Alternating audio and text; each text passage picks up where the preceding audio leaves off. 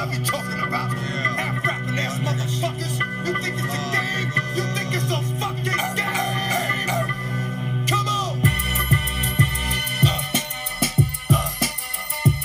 Come on. What y'all really want? What y'all really want? Oh shit. That's right, baby. We are coming into the week hot.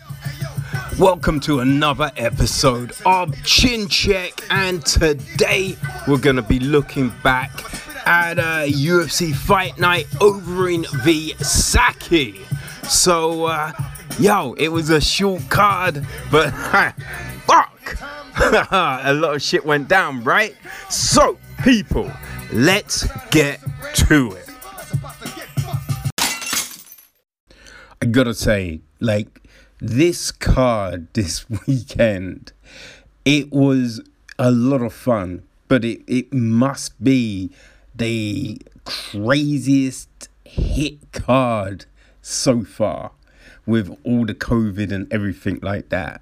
Like, I know there was one recently, but I think that went down to what, nine fights? And um, the crazy thing about Saturday's card was I does I remember looking at it and I think we were at I think we are at 10 fights, right? And the one bit of news that I had seen was that Kevin Natividad might be out of his fight against Brian Kelleher. That was it. That was the last bit of info that I saw. And then tuning in, and then you realize that, yeah, a few other fights had just gone. a few fights had gone that I didn't even know were in the, uh, you know, in the chopping blocks. But so we end up with seven fights. Seven fights. Five of those fucking fights ended with a finish. I mean, that's not bad, right? When you break it down, that isn't bad at all. And there was definitely some crazy moments. So, yeah. Like, you know what I mean? This this was a compromise card, but we had some good fights. And that's the real thing, right? So the prelims, the prelims were like ended up being two two um two fights. Two fights, that's all. But it was all good. You know, we had um Anik and Cormier doing the announcing. And uh yeah, good chemistry. That was fun. So the night started off with Cole Smith against Hunter Azure. So, um, you know, coming into this fight, right? Um, I don't know. Like Smith, he well, they were both coming off a loss, right?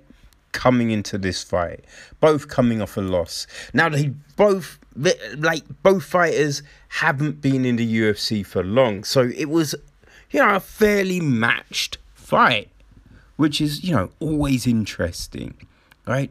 Now, the big thing, like, sometimes I don't even know.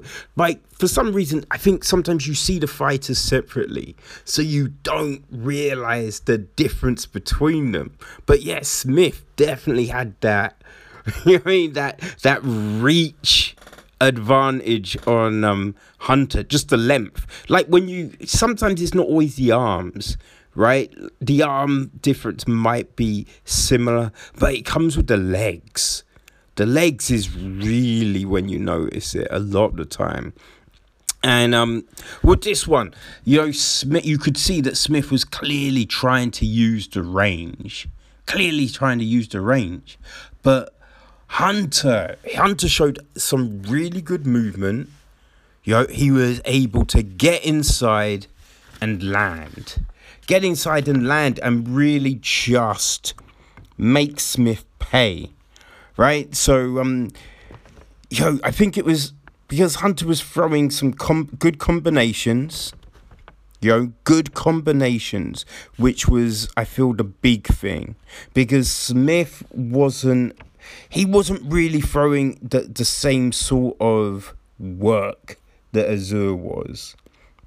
And I think that was the big difference. Now, Azure was able to get the takedown in the first and then also land the hook that put Smith down.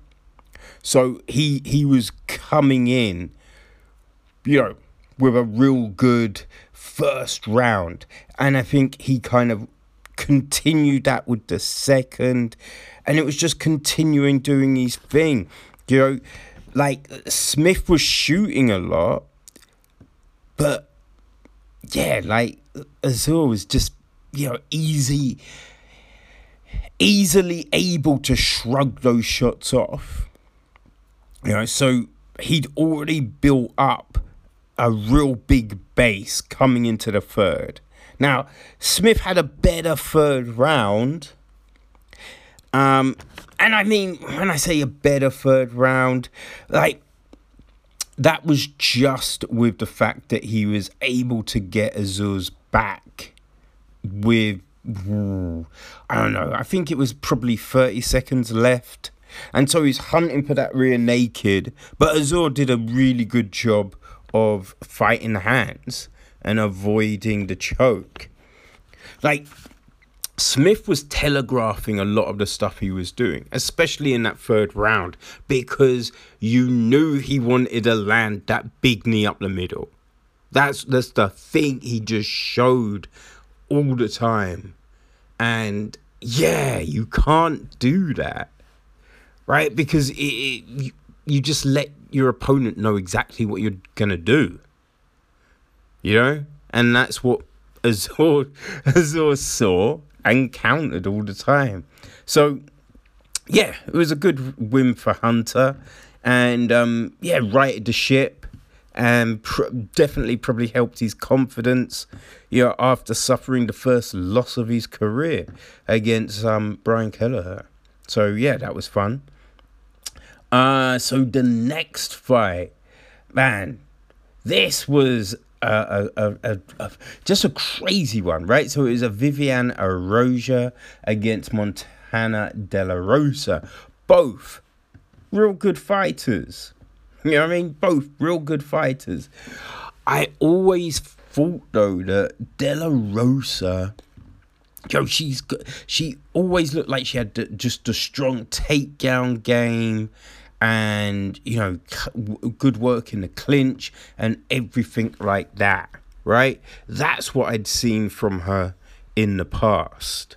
Now this fight, it it was uh it was an odd one, right? Because it started off with Araújo coming forward, just pushing, but De La Rosa just countering really well, right? That's how it started. And you're thinking, okay, good work, De La Rosa, right? If it continues like that, yeah, she's gonna walk away with a, a clear victory.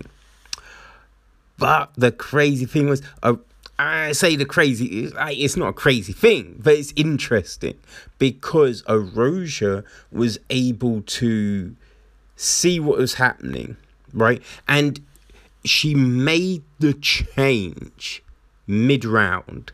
So it wasn't like she went back to the corner and the corner was just like, hey, Viv, do this. No, no, no. She saw and she altered her approach, which you don't see that from everyone, right? Some people need to be told, but some fighters, they can just do that shit on the fly. And that's very impressive, you know? So, what Araújo started to do, she started to faint. She started to faint, and just that, just that opened up De La Rosa. And um, yeah, De La Rosa just bit every time. So then Araújo was just able to still land. Oh, and they were good shots she was landing.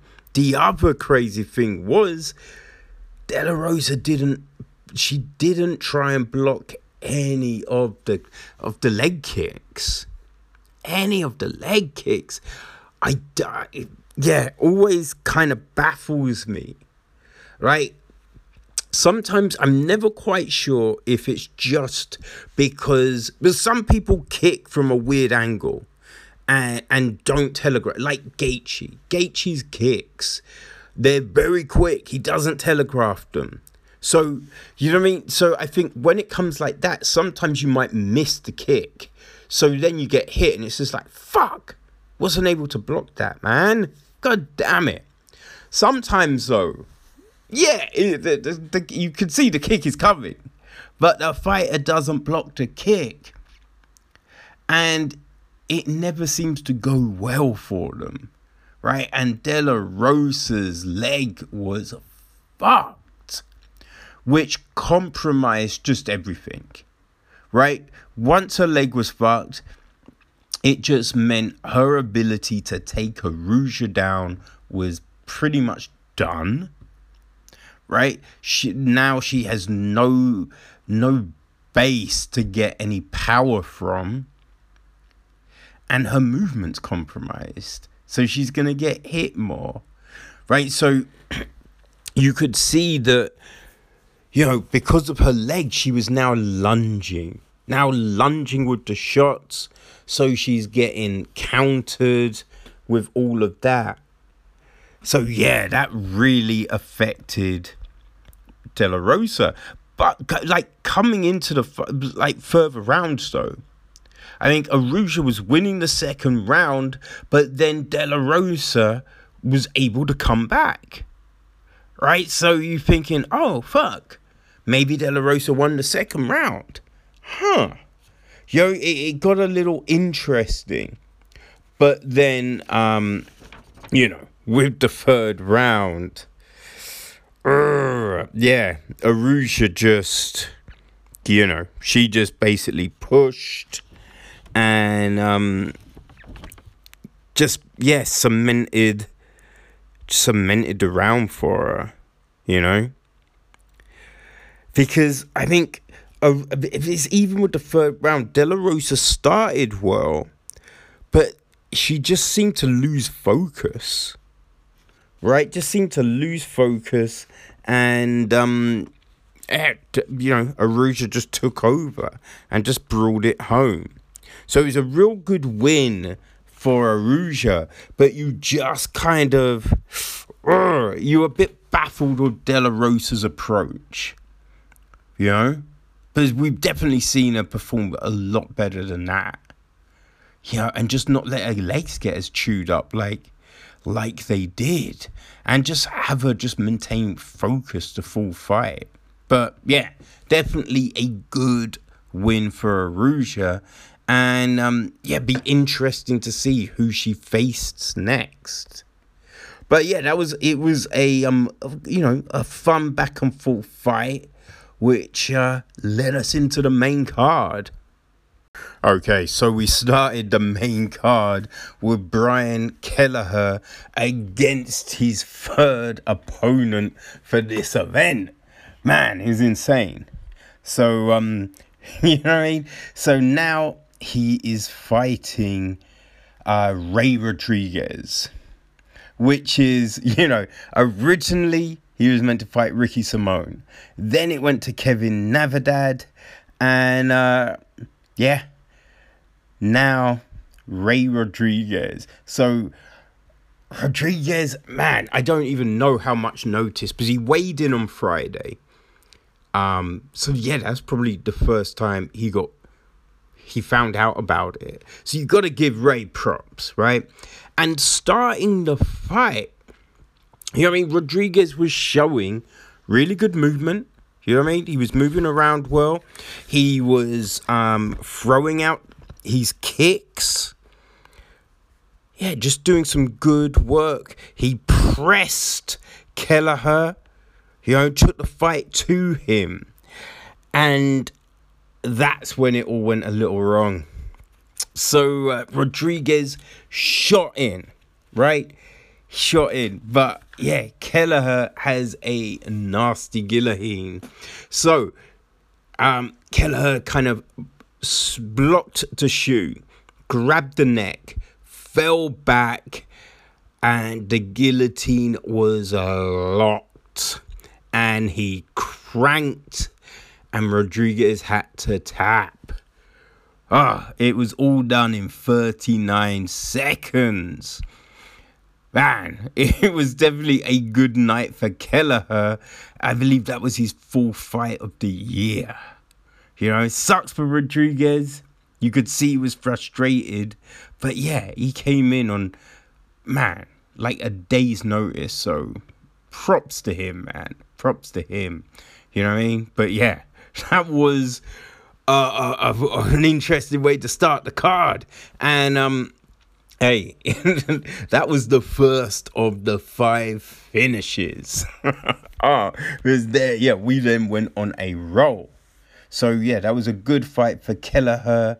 Um, now after the fight, he did say that you know he he still wanted to move back down to bantamweight, but he's still not opposed to um, taking more fights at featherweight.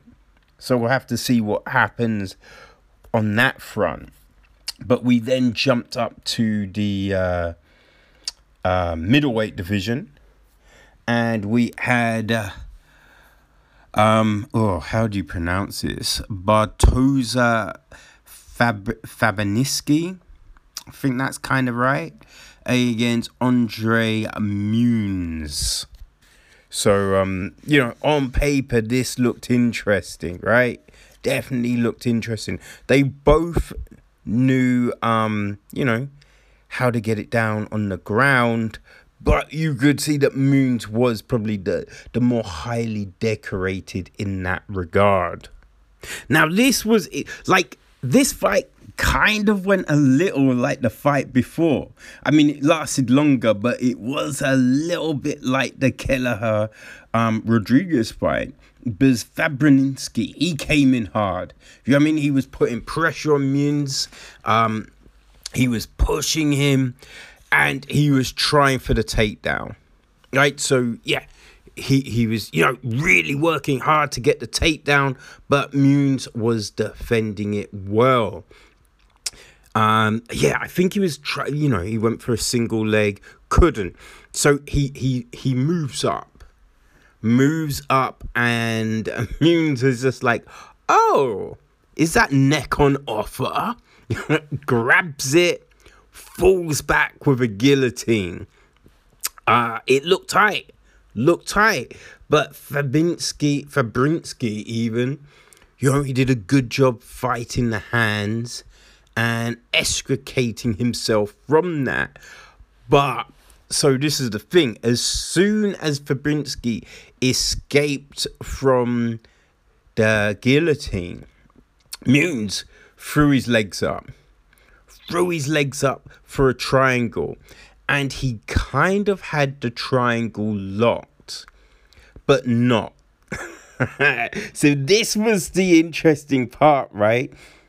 So Fabrinsky then, you know, shifts his position to avoid the triangle. But because hadn't locked the triangle, but as soon as Fabrinsky changes his posture, Muniz just ah, it was just so agile. Just switches the legs, slaps the arm bar, and it's a wrap. It's a wrap.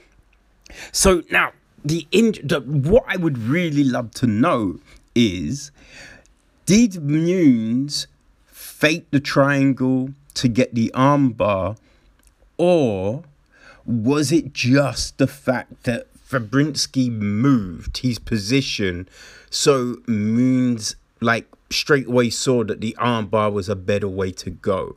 Either way, it was slick as fuck. It, and the you know the transition was so smooth, so smooth, like that just shows you the levels of this shit. You know what I mean? Because you know, to do it just ah as intricately as that, like it was nothing, right? Man, that's skill. That's straight up skill.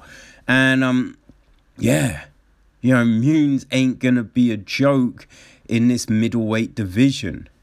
You know what I mean? I think um so like the middleweight division is a good fucking division, right? So it'll be interesting to see who he goes up against next. I mean, yeah, I'm real interested to see who they um put him up against because yeah, he's got skills. He's got skills, man. But um okay, so we went from this fight to uh, Michel Pereira against um, Zelim Imadev. And um, yeah, so this was a welterweight clash, and these two didn't really seem to like each other. Didn't seem to like each other at all. Like it all went down, it, you know, at the weigh-ins when they faced off. Like Zelim, yeah, slapped Pereira I don't know what Pierre said to him, but yeah. And um, Pierre weren't happy about that. So, man, it, like there's so many fucking occasions when these two. I think it was the end of the first round, and they're just like, you know, Pierre is just yapping at um Imada. Um, and, and the ref and the callers had to like pull them, pull them back. It was insane. It was crazy straight up crazy.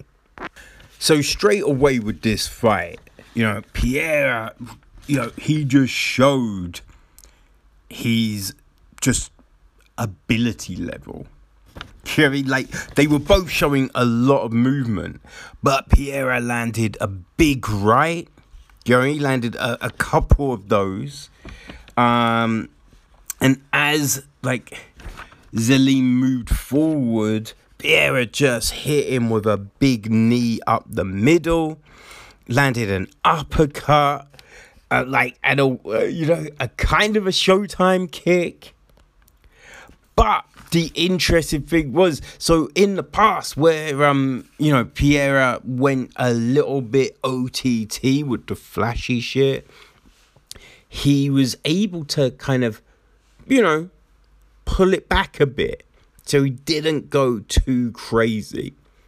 But every time he landed, it was a big shot, right? Now, Imadev, he landed a few. He, you know, he was able to land the uppercut a few times.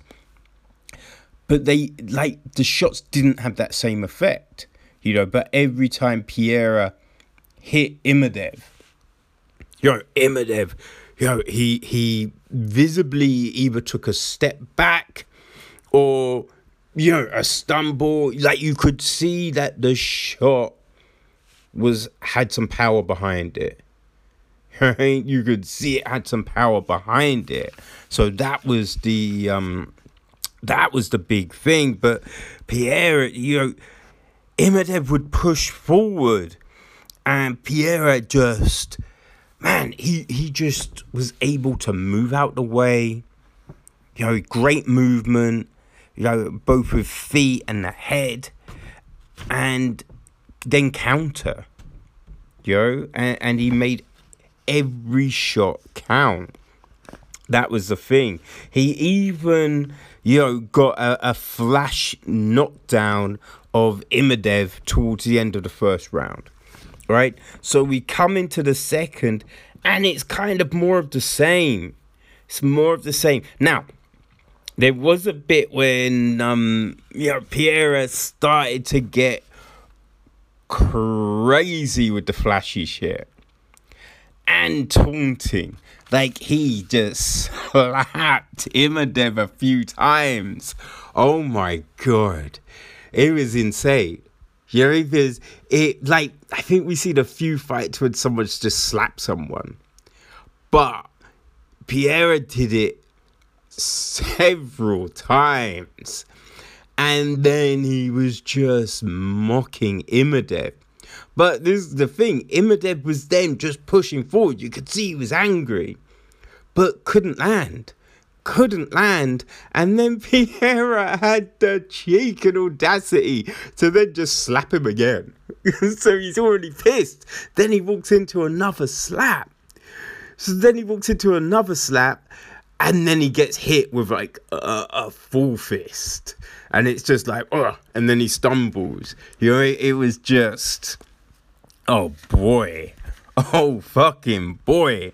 So we're coming into the third, and yeah, Vieira is clearly up, just clearly up, and just really feeling it. Do You know what I mean? He's he's showboating, but he's also being effective and really effective as he does it. You know that was that was a thing, and you did worry. You did worry a little bit because you know we've seen Vieira just performing real well, and then just doing something crazy and throwing the fight away. You know what I mean? But yeah, that didn't happen here. He just continued, continued with the dominance, just avoiding everything that Imadev really just threw at him. You know? Um, and the crazy thing was, right? So even though Vieira was like dominating the fight, right? So we there was about uh, I don't know, 30 seconds left. And Pierre was able to get a, a body lock which he then used to hit a huge slam takedown. And uh, as soon as Imadev hit and kind of rolled, Piera jumped on the back, sunk in a rear naked, and got the tap. Now, the tap was a little contagious, contate, contentious, content. Yeah, that's the word, right? That's a word, contentious. Right? Yes, yes. Don't know why I doubt myself sometimes, people. But yeah, because you could see that in the Imadaev was a little like, oh, I didn't tap, I didn't tap. Now, when you looked at it, it does look at the beginning like it looks like he may have quickly tapped, then kind of thought about it, and then tried to fight the hands. But uh, it was just a weird, it was weird, but like either way even if, right, he, you know, you you didn't count it as a tap, Pierre is still, he was winning the fight, even if it was going to the judges, right? But it does look like it was a quick, a quick tap, and then a change of mind. You know what I mean? But yo, either way, Pierre um, d- just dominated the fucking fight. And it, it it's kind of like, yo, that's what you need to do when it's the last fight of your contract. you know what I mean? When it's the last fight of your contract, you want to re up, what And you want some power when you're re upping. And especially when you've done some crazy shit in the past. You're into blow shit, right? So that's the performance you want like to show that you can dominate a fight and you're still looking for the finish. So a big win for Piera. It'll be interesting to see him against like the top the top 10 maybe like maybe the top 15 i'm not quite sure who's in the top 15 definitely just that higher echelon of competition right? That's who I'm real interested to see him fight now. You know? Like, is Neil Magny in that division? Hmm. I think he is, I'm not quite sure. I forget if he's middleweight or world welterweight. But yeah, just someone, you know what I mean? Someone different, right? Like, I don't think you could put him up against a Wonder Boy yet. But, you know what I mean? Someone a, a little bit further down. But yeah, definitely a stiffer test. That'd be interesting. But now we go into the co main event the rescheduled clash of um, Ovince St. Preux against Alonzo Menifield. Um, yo, this is another one of those fights, right? When there's, I don't know, like, you know, I've seen Menifield, right? And he always looks huge. But then you see him up against, uh, you know what I mean, OSP, and he's just like, oh, fuck, yeah. OSP is like so much bigger. So much bigger, man. It's crazy. Like, it was interesting to see the fact that they had both, like, changed their routine. You could clearly see that. OSP was in a lot better condition to probably his last fight in the light heavy. You know what I mean? And Menifield, he definitely had looked better too. And you could see that, like, I think he was probably moving better and able to conserve his energy better. Right? So I think that was that was a big thing that you saw straight away in this fight. I mean, straight away as this fight started, you could see Menifield was coming in hot. You mean he wanted to land a big shot, and he was throwing these um bursts, these quick bursts with you know four punch combinations, something like that, right? And um yeah, he wanted to land that big shot, try and get it just over with, and he did land, right? But St. Preux just kind of just shrugged it off every time.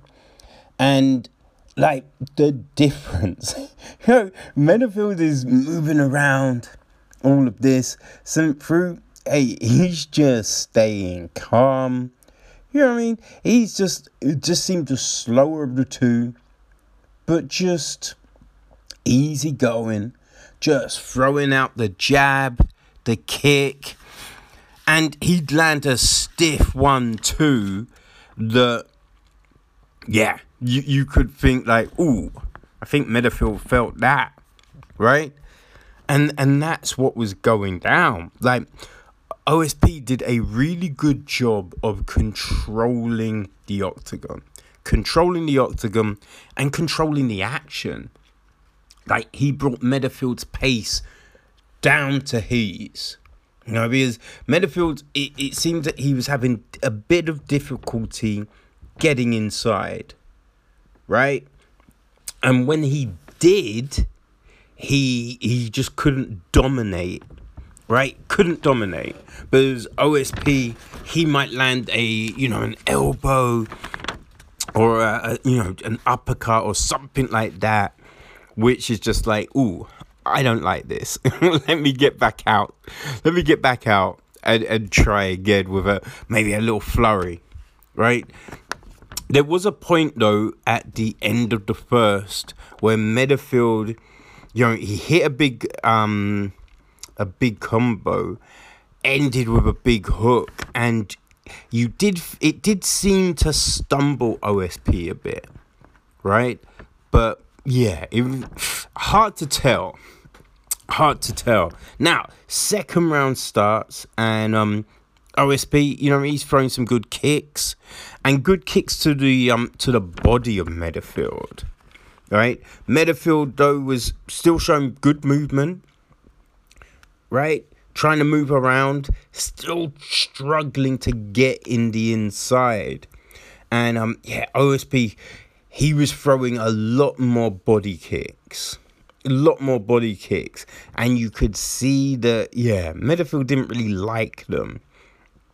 Um, and the thing was, I think Menifield got kind of frustrated, right?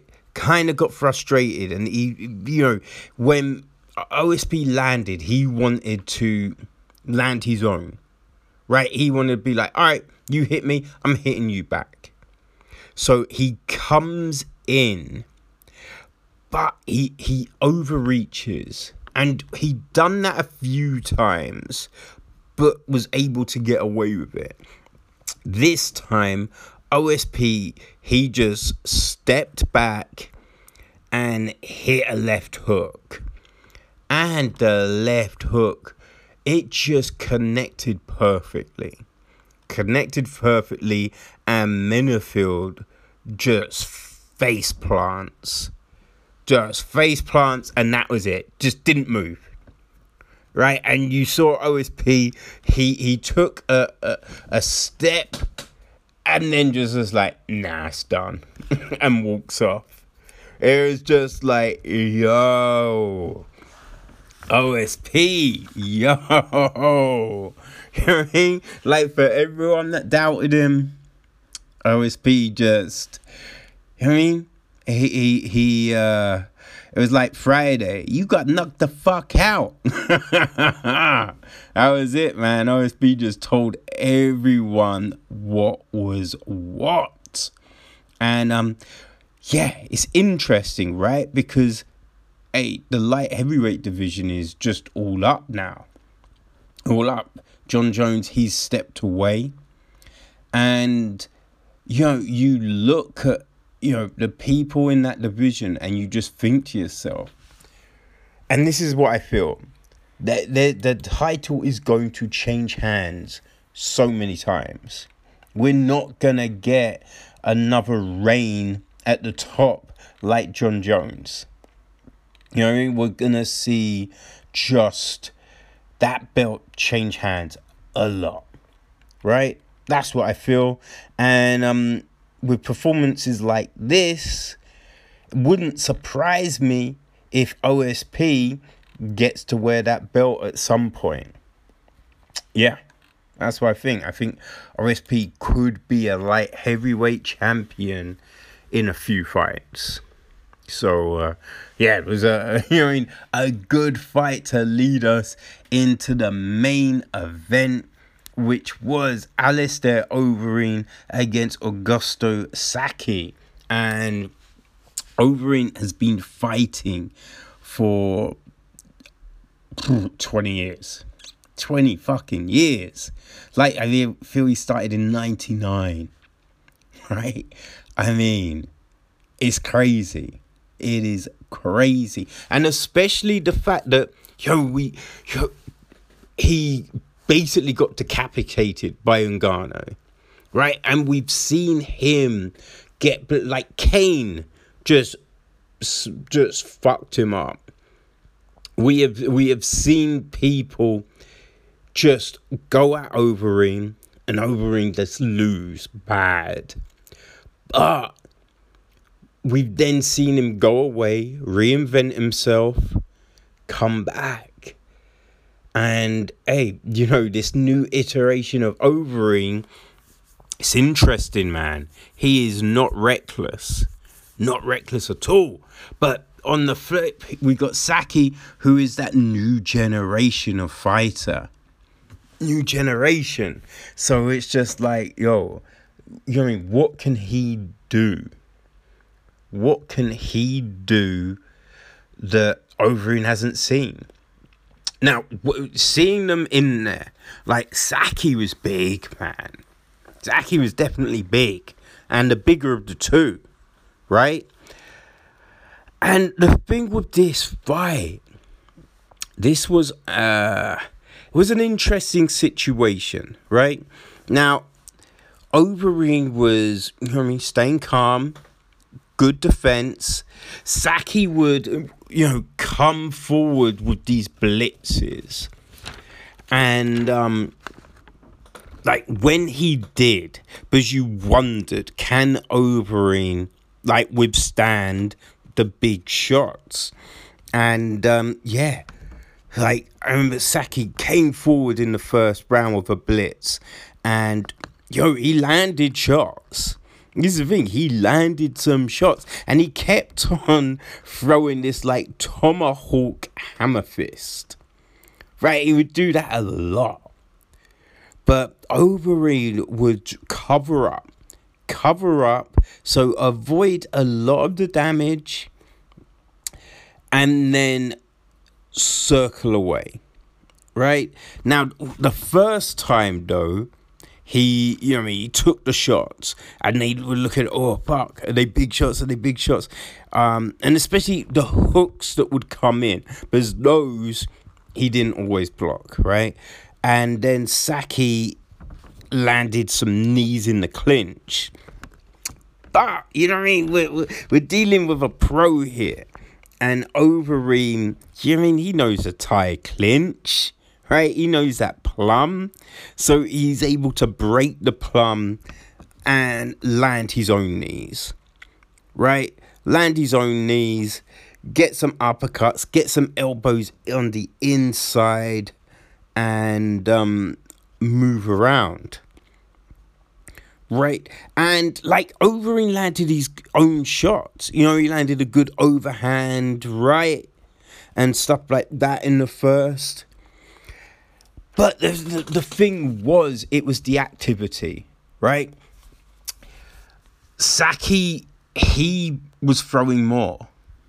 He was throwing more. And Overeem, although he was defending well, right, he just wasn't doing as much.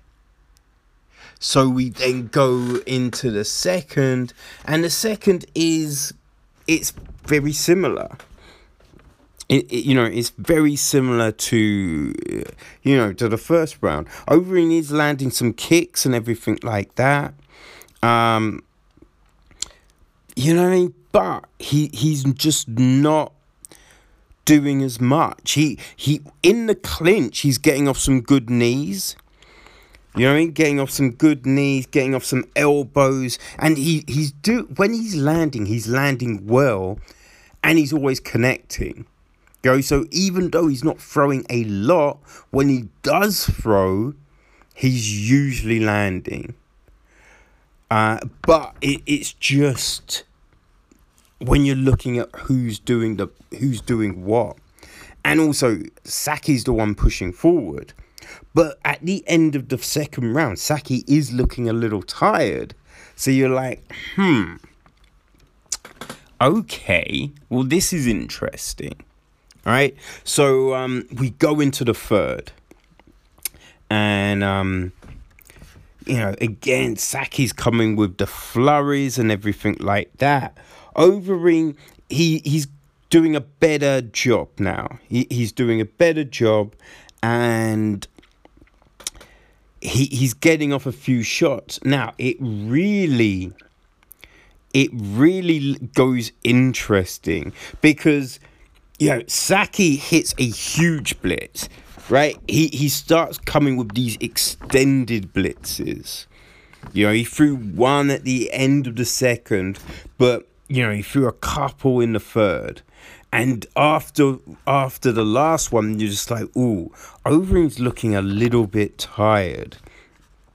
But he he the crazy thing was he gets a body lock then gets the takedown. And it's um yeah, it was a decent takedown, and he just lands some ground and pound.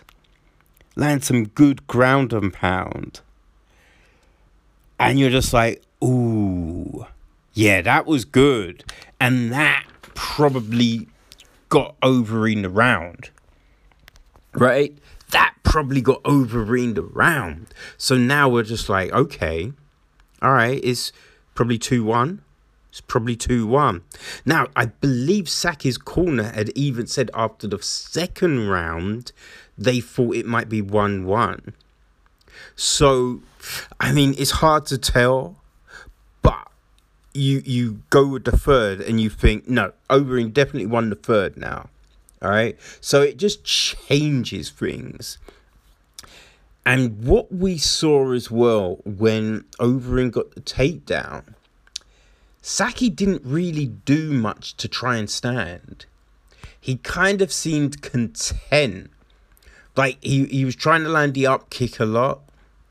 But once Overeem was able to get past the, the legs, Saki wasn't really doing much. He you know he wasn't like getting on his hips, using butterfly. It just, you know, I mean, he wasn't doing anything to try and stand up.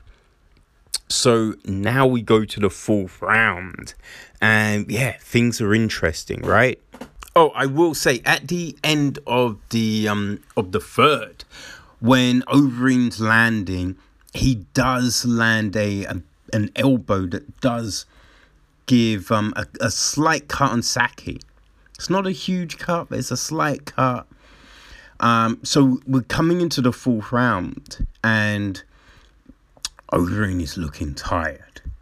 He's looking tired. But Saki is coming forward with blitzes. You know, he's pushing Overeem back. And Overeem is covering up, not throwing anything in response. Right? He's he's showing good movement, he's circling away. So he's not getting pinned on the fence, but he's not countering. He's not really throwing anything. And so you were just thinking, oh, did Overeem gas himself? Is that what happened? What's happening here? You know? What is happening? And Saki, it looks like because you know his corner was just like, look, you need you need to come out big. You need to come out big. And that's what he was doing. He gets Overeem up against the fence and he lands two big elbows two big elbows that cut Overeem. I think he had a small cut, but the this these elbow really fucking cuts Overeem up. So he's bleeding a lot. Right? And we're just like, ooh, oh fuck. What's what's happening here, man? Oh shit. Is you kind because you were just thinking, oh, is Overeem coming back? You know, it was just like exciting. And just the thought of it hearing Overeem in his forties coming back and getting this, it was just like shit. But now you're just like, ooh, uh, hopefully he doesn't get hurt. But he's able to get this weird single leg takedown.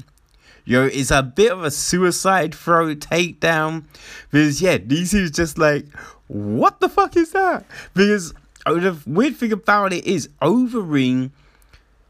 He's he's bringing Saki down, kind of on top of him, and rolling him. So it's a dangerous one because if you if you got someone who's a little savvy, you know what I mean. If they change their posture, they're landing on top of you, right? But Saki wasn't. So yeah, Overeem gets Saki down, and then unloads. Now, because this was, uh, I feel this was halfway through the round, or at least with maybe three minutes into the round, right? There was a, it was a longer period this than the last round, and so Overeem is on top, and he is just unloading like elbows, hammer fists, like sitting back and just throwing like big shots to the midsection, the head. Overeem is unloading. Like everything he's got, he is dropping on Saki. And he is, it's brutal. It's fucking brutal. He's now open, he is really open Saki up. Saki is bleeding a lot. And at the end, at the end of the fourth round, Saki looks done. Like it's crazy as well because Overeem he gets up and he turns around and he offers his hand to Saki and then he's just like, hold on, what the fuck am I doing? and then walks away. But yeah, Saki he stayed on the ground a little bit a little long, a little long. So you're just like, fuck. That was that was crazy. And for a minute, you're like, is he gonna get up? Like, he's getting up, right? Because he just stayed there a little long. And it, yeah, it was crazy. So, yeah, we're now in the fifth round, and it's at least 2 2 right? It's at least 2 2. And you could even give Overeem a 10 8 for that round because the amount of dominance he showed, right? the amount of dominance he showed, and there was moments when it looked like the Herb Herb Dean was gonna stop the fight. So you mean at if you really you know what I mean breaking it down, it you could be coming into the fifth two two, or Overeem is up, right? But yeah, it's all about this last round, and I think Overeem had just seen how easy it was getting Saki down. And the fact that Saki just showed just no interest in getting up. And that was the, the craziest thing here. The, you know what I mean? He's down, but he's just not trying to stand. You're like, what the fuck? How are you not trying to stand? So Overeem comes out. He he throws just a lackluster jab and then goes straight for the takedown. You know what I mean? It's just like a jab to make Saki step back to the fence. And then, yeah, he's in on the takedown. And again, he does his weird single leg suicide throw takedown and gets it. And gets it with ease. So he's on top. He's on top. And, yo, this is just, whew, you know I mean? He lands an elbow, right? And the first elbow he lands, you just, you look at Saki and you just feel, oh, fuck. Saki doesn't want to be here. Like the way Saki just kind of turned his head it's like he wanted to shell up, but oh, the way Overeem was on top of him, he couldn't. Right? And yeah, it was just this look like, oh no. So it was just like, fuck, this is gonna get nasty. And Overeem drops two more elbows, and each time, yo, just Saki's face is getting bloodier and bloodier. He then sits back, lands two hammer fists, and Herb is just like, nah, this this has to this is done, man. This is done. Okay, he has just taken way too much shit. And and it's not even like Saki was just like, no, no, no, no. How could you stop the fight? I was still, you know, Saki just laid there. He just laid there, hurt and exhausted. So, you know what I mean? It, it Herb stopped that fight, uh, you know, perfectly. But Saki had nothing left, and this was it was incredible, man. It was like, especially when you you just seeing the way Overeem was in the third round at the point where he just looked so tired. He looked so tired to then have him hit the takedown and then just realize I can take him down. You know what I mean? And then again in the fourth, and the fourth was very pivotal because I think you he Overeem was able to see how hurt Saki was and the fact that he just couldn't counter the ground and pound. You know? So yeah, this was freaking huge. And especially when you look at the last few fights, like Overeem, I mean, he was in crazy trouble in the Walt Harris fight, but he was able to, Mean, just come back, and he did it again. So you're just looking at this and going, "Fuck." I think Overeem could maybe make one last run at this title. I think he could do that. But, you know what I mean? You're just like, how many more fights? Right? How many more fights? But you kind of feel that he might want to try and get a shot before Jon Jones. You read? Because, hey, I don't know. Uh, that's when it gets a little crazy. But yeah, Overeem has just showed that you know, he ain't fucking around. He's making that last run. And um, with all the shade Derrick Lewis was fra- ev- after each round. Derrick Lewis was tweeting out like, "Nah, I give that round to Saki. I think Saki won that round 10-7." Like Derrick Lewis was going hard. he was going hard. Now Lewis is fighting Curtis Blaydes next, right? But you kind of feel thinking, hmm. Does um Overeem wait and fight Lewis after the Blaydes fight? You know what I mean? Yeah, it's interesting, right? But god damn it. Alex Overeem, hey, he ain't going nowhere. He ain't going nowhere. And um Augustus Saki, he needs to work on his takedown offense. He really fucking does.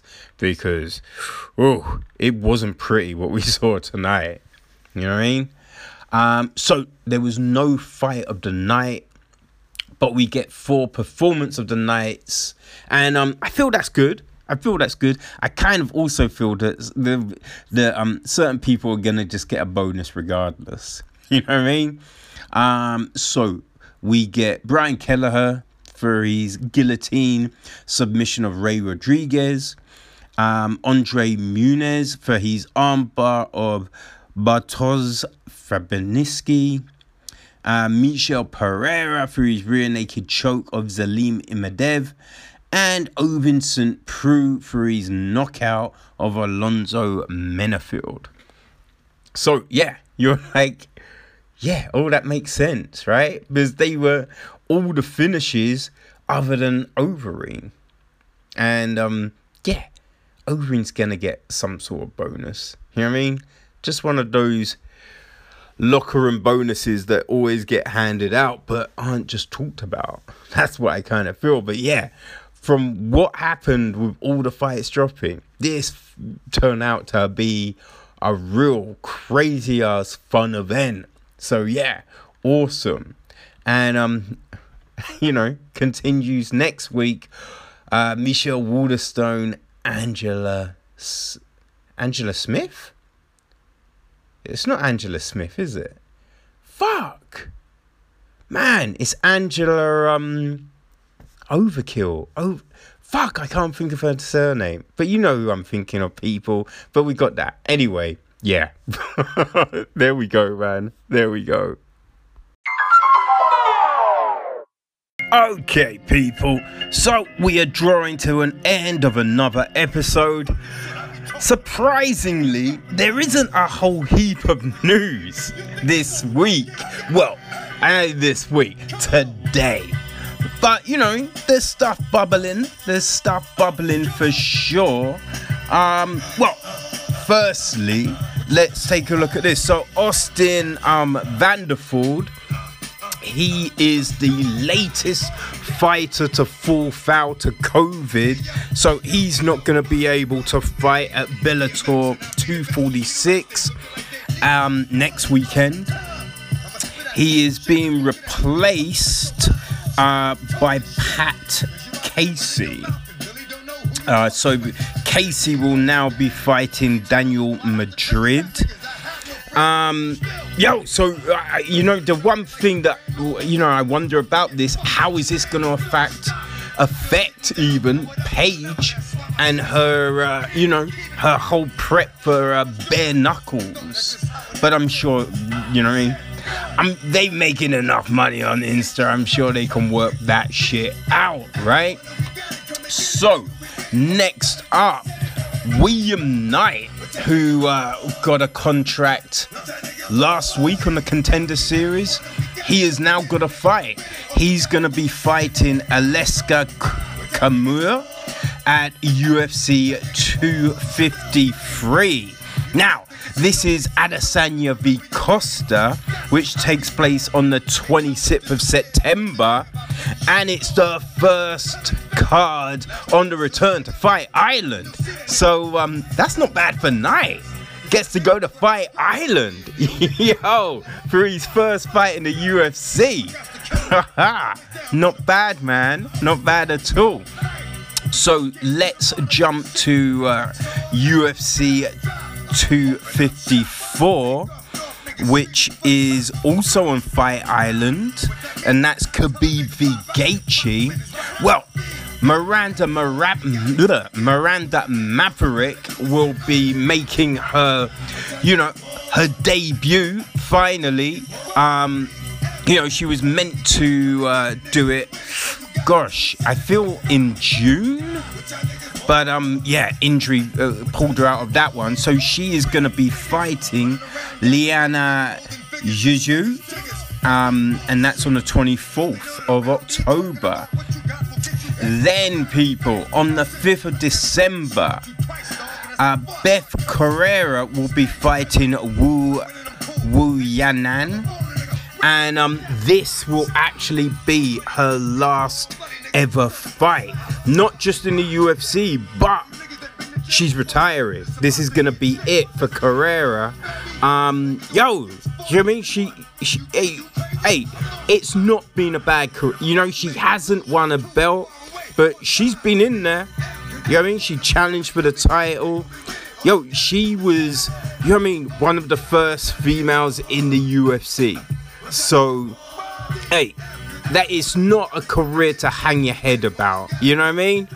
But people, that is us for uh, this episode. We're to be back on Wednesday where we're to be previewing um, the upcoming card of Waterson v Hill and looking back at the contender series. So, um, yo, people, enjoy the fights and we'll catch you on Wednesday. Okay? Cool. Peace.